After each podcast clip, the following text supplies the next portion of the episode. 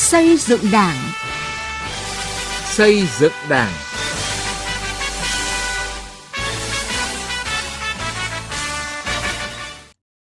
Xin kính chào quý vị và các bạn. Thưa quý vị, chương trình xây dựng Đảng hôm nay xin truyền đến quý vị và các bạn những nội dung sau.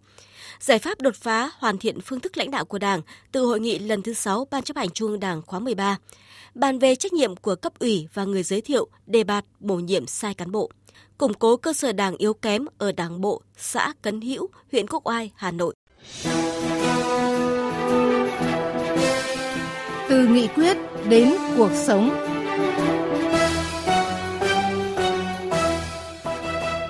Thưa quý vị và các bạn, một nội dung rất quan trọng của công tác xây dựng Đảng và hệ thống chính trị trong sạch vững mạnh toàn diện dự kiến được Hội nghị Trung ương 6 khóa 13 ban hành, đó là nghị quyết mới để tiếp tục lãnh đạo chỉ đạo, đổi mới hoàn thiện phương thức lãnh đạo của Đảng, phát huy có hiệu quả sự lãnh đạo của Đảng đối với công tác xây dựng chỉnh đốn Đảng và đồng chính trị thật sự trong sạch, vững mạnh, đáp ứng yêu cầu, nhiệm vụ trong giai đoạn phát triển mới, Nội dung này được đông đảo cán bộ, đảng viên và nhân dân quan tâm, đặt kỳ vọng Trung ương đưa ra những giải pháp mới có tính đột phá khả thi cao nhằm hoàn thiện phương thức lãnh đạo của Đảng, xây dựng Đảng thật sự trong sạch, vững mạnh. Ghi nhận của phóng viên Lại Hoa. Nhìn nhận những mặt hạn chế trong phương thức lãnh đạo của Đảng, tại phiên khai mạc hội nghị lần thứ 6 Ban chấp hành Trung ương Đảng khóa 13, Tổng Bí thư Nguyễn Phú Trọng chỉ rõ vẫn còn tình trạng chất lượng một số văn bản chưa sát thực tế. Tổ chức thực hiện nghị quyết chưa nghiêm, phân cấp phân quyền giữa các cấp, các ngành, xác định rõ chức năng nhiệm vụ quyền hạn còn chậm và lúng túng, nhất là việc xử lý tình trạng không rõ ràng về quyền hạn trách nhiệm giữa cơ quan đảng, nhà nước. Đáng chú ý, một số cấp ủy tổ chức đảng chưa thực hiện nghiêm nguyên tắc của đảng trong công tác lãnh đạo, nhất là nguyên tắc tập trung dân chủ, tự phê bình và phê bình. Từ thực tế này, Phó giáo sư tiến sĩ Nguyễn Viết Thảo, nguyên Phó Giám đốc Học viện Chính trị Quốc gia Hồ Chí Minh cho rằng, cần tập trung đổi mới đồng bộ các nội dung phương thức lãnh đạo của Đảng, đặc biệt là đổi mới phương thức hoạch định đường lối, ra nghị quyết, tổ chức thực hiện nghị quyết và phương thức lãnh đạo của Đảng thông qua tổ chức cán bộ. Chúng ta cần phải có những giải pháp để đảm bảo phòng tránh cái chuyện lấn sân làm thay hệ thống chính quyền. Cái vấn đề thứ hai, bản thân Trung ương cũng đã nhiều lần nhận định một bộ phận không nhỏ cán bộ đảng viên suy thoái nghiêm trọng về tư tưởng chính trị đạo đức lối sống tác phong nguy cơ này không chỉ là nguy cơ mà nó trở thành một thách thức không thể xem thường cơ mà cho nên là tôi cho rằng là công tác cán bộ trong hệ thống chính trị cần phải được lãnh đạo triển khai thực hiện hiệu quả hơn một yêu cầu quan trọng đặt ra đối với việc đổi mới, hoàn thiện phương thức lãnh đạo của Đảng đó là phải gắn chặt công tác tổ chức cán bộ với đổi mới phương thức lãnh đạo của Đảng. Ông Nguyễn Đức Hà, nguyên vụ trưởng Ban tổ chức Trung ương nhấn mạnh, cán bộ ngoài có uy tín trong Đảng, còn phải có uy tín trong nhân dân. Yêu cầu hiện nay đặt ra đối với cán bộ là phải chủ động, sáng tạo, không được bị động trông chờ, phải trên cơ sở chức năng nhiệm vụ của mình, biết được rằng là mình sẽ phải làm cái gì, làm như thế nào. Cái quan trọng nhất là bây giờ phải xuất phát từ mục đích ý nguyện của nhân dân. Nếu cứ vì cái chung cứ vì lợi ích của đảng vì lợi ích của dân tộc vì lợi ích của nhân dân thì khó khăn mấy chúng ta cũng có thể vượt qua được việc đổi mới phương thức lãnh đạo của đảng phải gắn liền với ba trụ cột là phương hướng phát triển kinh tế thị trường, định hướng xã hội chủ nghĩa, xây dựng nhà nước pháp quyền xã hội chủ nghĩa và xây dựng nền dân chủ xã hội chủ nghĩa. Trong đó, phương thức lãnh đạo của Đảng phải phù hợp với các chức năng của từng nhánh quyền lực, bao gồm hành pháp, lập pháp và tư pháp.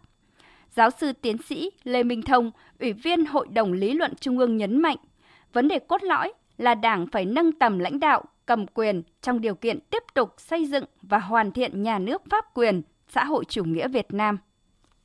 Trong nhà nước pháp quyền, Đảng phải thực hiện được 5 cái cầm. Cầm thứ nhất là cầm quyền vì dân cái thứ hai là cầm quyền theo pháp luật. Đảng nhà nước pháp quyền là rất khoát đảng phải cầm quyền theo pháp luật. Cái thứ ba là đảng phải cầm quyền dân chủ.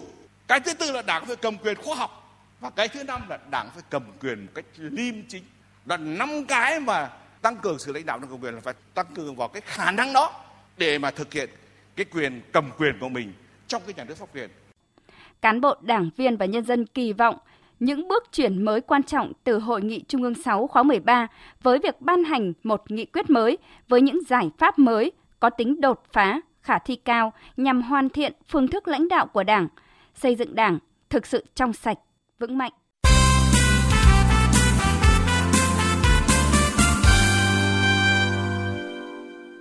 Thưa quý vị và các bạn, mới gần nửa nhiệm kỳ đại hội 13 của Đảng đã có 50 cán bộ thuộc diện Trung ương quản lý bị thi hành kỷ luật. Từ thực trạng này đã đặt ra vấn đề về quy trình giới thiệu, bổ nhiệm cán bộ. Tại sao nhiều cán bộ được quy hoạch bổ nhiệm đúng quy trình nhưng sau đó lại xảy ra sai phạm? Cần có giải pháp như thế nào để ràng buộc trách nhiệm những tổ chức cá nhân trong việc quy hoạch giới thiệu bổ nhiệm cán bộ để không còn xảy ra tình trạng cán bộ ngồi nhầm chỗ? Sĩ Lý, phóng viên Đài Tiếng nói Việt Nam có bài đề cập. Tại hội nghị bất thường diễn ra tháng 6 năm nay, Ban chấp hành Trung ương Đảng đã quyết định kỷ luật bằng hình thức khai trừ ra khỏi Đảng đối với hai cựu ủy viên Trung ương Đảng, ông Trương Ngọc Anh, nguyên Phó Bí thư Thành ủy, Chủ tịch Ủy ban dân thành phố Hà Nội, nguyên Bộ trưởng Bộ Khoa học và Công nghệ và ông Nguyễn Thành Long, nguyên Bí thư Ban cán sự Đảng, Bộ trưởng Bộ Y tế do những sai phạm nghiêm trọng liên quan đến vụ Việt Á. Tại hội nghị Trung ương 6, Ban chấp hành Trung ương Đảng khóa 13 vừa diễn ra, các ông Nguyễn Thành Phong, Phó trưởng Ban Kinh tế Trung ương, Huỳnh Tấn Việt, Bí thư Đảng ủy các khối cơ quan Trung ương và Bùi Nhật Quang, Chủ tịch Viện Hàn Lâm Khoa học Xã hội Việt Nam cũng đã bị cho thôi tham gia Ban chấp hành Trung ương vì những sai phạm xảy ra trong những nhiệm kỳ trước. Qua những trường hợp này cho thấy, ngoài việc phải xem xét lại các quy trình, thủ tục trong công tác cán bộ, thì điều quan trọng là phải xem đến trách nhiệm của những cá nhân đã tham gia vào quá trình lựa chọn, giới thiệu, bổ nhiệm, quy hoạch cán bộ. Ông Đinh Văn Minh, vụ trưởng vụ pháp chế thanh tra chính phủ nhấn mạnh. Trong công tác cán bộ của chúng ta, thì chính những cái người có trách nhiệm để tham gia vào quá trình đó thì cũng phải có trách nhiệm trong cái việc mà đã lựa chọn, giới thiệu, bổ nhiệm, quy hoạch vào những cái vị trí đó. Xét cho cùng nữa, quy trình gì chăng nữa thì cũng phải qua thực hiện của con người. Theo nguyên tắc tổ chức của đảng, tập thể cấp ủy mới có quyền quyết định về công tác cán bộ. Tuy vậy, thực tế, nó lại đang bị chi phối rất lớn từ người đứng đầu. Bằng quyền lực mềm, những người đứng đầu rất có thể sẽ lái các bước trong công tác cán bộ theo ý mình từ thực tế này, Ủy viên Bộ Chính trị, trưởng ban tổ chức Trung ương Trương Thị Mai đề nghị phải làm rõ cụ thể bước dân chủ và bước tập trung. Có thể nói nguyên tắc tập trung dân chủ là nguyên tắc cốt tử trong hoạt động đảng. Nhưng mà chỗ này, chỗ kia, nguyên tắc này vẫn chưa được thực hiện nghiêm. Trong 105 thì có 5 bước để tiến hành bổ nhiệm cán bộ. Thì bước nào là bước dân chủ, bước nào là bước tập trung, thì chúng ta sẽ tiếp tục làm rõ bước này. Chỗ nào phải để cho dân chủ, để cho người ta có ý kiến, để chúng ta có thể có được lá phiếu đúng đắn nhất về một cái uy tín của một cán bộ khi chúng ta bổ nhiệm. Nhưng chỗ nào là định hướng chỗ nào phải tập trung thì chỗ này cũng thể hiện rất sâu sắc nguyên tắc tập trung dân chủ của đảng. Phó giáo sư tiến sĩ Nguyễn Ngọc Đào, giảng viên cao cấp Học viện Chính trị Quốc gia Hồ Chí Minh cho rằng tất cả quy trình cán bộ đều do con người thực hiện. Ngay từ khâu đầu tiên là giới thiệu cán bộ, không phải cả tập thể đồng loạt giơ tay giới thiệu một người, mà thực tế là có một người đề xuất khởi xướng lựa chọn cán bộ. Người giới thiệu nhân sự có thể xuất phát từ lợi ích cá nhân mà đề xuất tiến cử cán bộ.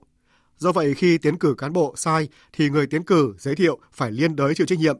Có như vậy thì mới lựa chọn được cán bộ đủ tâm, tài, trí, phụng sự đất nước, phục vụ nhân dân. Nhiều người giới thiệu đàn em mình kế tục mình và đàn em mình bị ờ, rơi vào vòng lao lý. Vậy thì mình có trách nhiệm không? Trách nhiệm rất lớn. Anh đã giới thiệu sai và tôi đang đang muốn tìm cái động cơ của anh giới thiệu. Giới thiệu là vì cánh hầu với anh là cùng nhóm với anh. Hay là giới thiệu để bảo đảm về mặt bảo lãnh chính trị. Nếu như để xa tình trạng mà người mình giới thiệu vi phạm thì mình cũng phải gánh trách nhiệm. Phó giáo sư tiến sĩ Nguyễn Vũ Tiến, nguyên phó giám đốc Học viện Báo chí và Tuyên truyền cho rằng, chúng ta đã nhiều lần đề cập trách nhiệm của người giới thiệu, lựa chọn, bố trí sai cán bộ. Nhưng thực tế, chưa có trường hợp nào người làm công tác tổ chức cán bộ bị xem xét trách nhiệm đúng mức – bởi chúng ta mới nói trách nhiệm chung chung chứ chưa thật cụ thể. Vì vậy nếu không có quy định ràng buộc trách nhiệm cụ thể đối với cấp ủy và người đứng đầu khi chọn cán bộ sai thì khó lòng khắc phục được tình trạng quy trình đúng mà kết quả sai như thời gian vừa qua. Chúng ta nói quy định nhưng chúng ta chỉ nói về mặt đảng thôi. Thế nhưng bây giờ chịu trách nhiệm như thế nào? Nó phải có luật.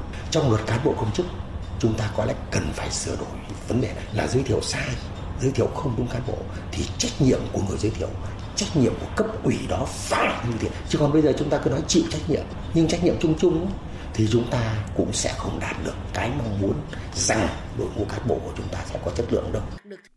Đằng sau các chức vụ lãnh đạo quản lý là quyền lực, bổng lộc, việc bố trí nhân sự sẽ chịu nhiều sự tác động. Vì vậy rất cần có những quy định chặt chẽ với những chế tài cụ thể để có tác dụng gian đe, kiểm soát quyền lực mạnh mẽ hơn trong công tác giới thiệu, quy hoạch, bổ nhiệm cán bộ.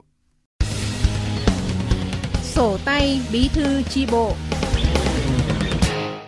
Thưa quý vị và các bạn, đầu năm 2022, Đảng bộ xã Cần Hữu, huyện Quốc Oai, Hà Nội là một trong ba tổ chức cơ sở đảng thuộc diện tổ chức cơ sở đảng yếu kém cần phải củng cố.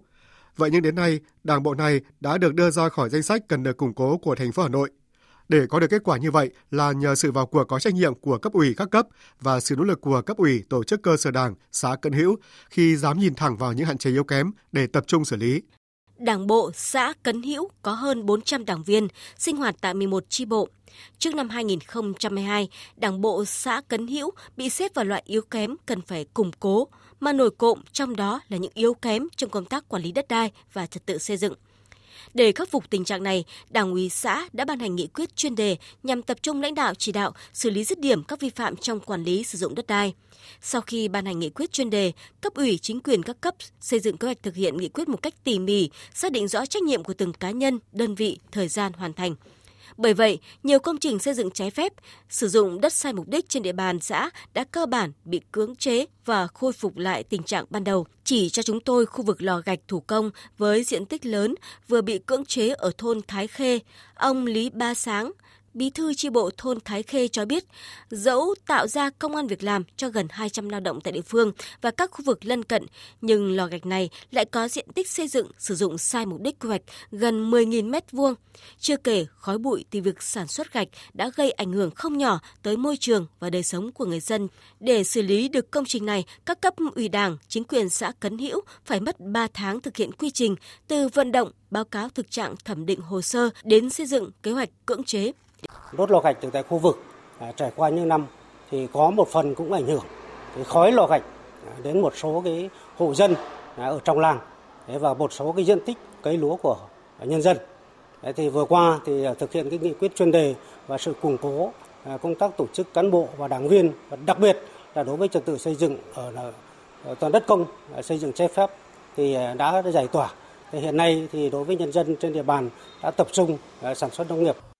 Tại xã Cấn Hữu, ngoài tình trạng vi phạm trong quản lý sử dụng đất đai, trật tự xây dựng, ở một số thôn còn có những hạn chế khác như việc triển khai thực hiện các mô hình chuyển đổi cơ cấu cây trồng vật nuôi trên địa bàn còn chậm. Công tác giám sát kiểm tra chưa sâu sát nên chưa kịp thời nắm bắt, tiếp nhận thông tin từ nhân dân. Trước thực trạng này, Đảng ủy, Ủy ban nhân dân xã đã tăng cường đẩy mạnh công tác đối thoại với nhân dân, chú trọng công tác tiếp dân, giải quyết đơn thư khiếu nại tố cáo của người dân giải quyết đơn thư khiếu nại tố cáo của người dân. Nhờ vậy, đến tháng 8 năm nay, 14 trong tổng số 15 đơn khiếu nại của người dân trong xã đã được phân loại giải quyết. Ông Nguyễn Trường Minh, một người dân xã Cấn Hữu nhận xét. Cán bộ xã có thái độ rất nghiêm túc và tôn trọng người dân. Mà việc xử lý vi phạm rất tốt. Những cái, cái, cái trường hợp vi phạm về đất đai là xử lý nghiêm. Chúng tôi là rất là, là tán thành và rất là phấn khởi. Tuy nhiên, thời gian qua vẫn còn một số đảng viên chưa tích cực tham gia buổi sinh hoạt và học tập nghị quyết công tác phát triển đảng viên. Đoàn viên, hội viên chưa đạt kế hoạch, việc tổ chức thực hiện kết luận của các cấp ủy đảng có nơi có việc còn chậm. Để giải quyết vấn đề này, Đảng ủy xã Cấn Hữu xác định việc cần làm trước tiên là cán bộ đảng viên phải là người dám nói, dám làm, dám chịu trách nhiệm để có thể phát hiện sớm, giải quyết có hiệu quả những vấn đề phát sinh ngay từ các tri bộ bà Nguyễn Thị Tuyết, bí thư chi bộ thôn Thượng Khê nhìn nhận. Có những đồng chí là còn ngại, chưa nói thẳng đủ hết cái sự thật, cũng có phân còn nể nang. Thế cho nên là à, đối với cá nhân thì là một người đứng đầu thì phải thì phải dám nói, dám làm.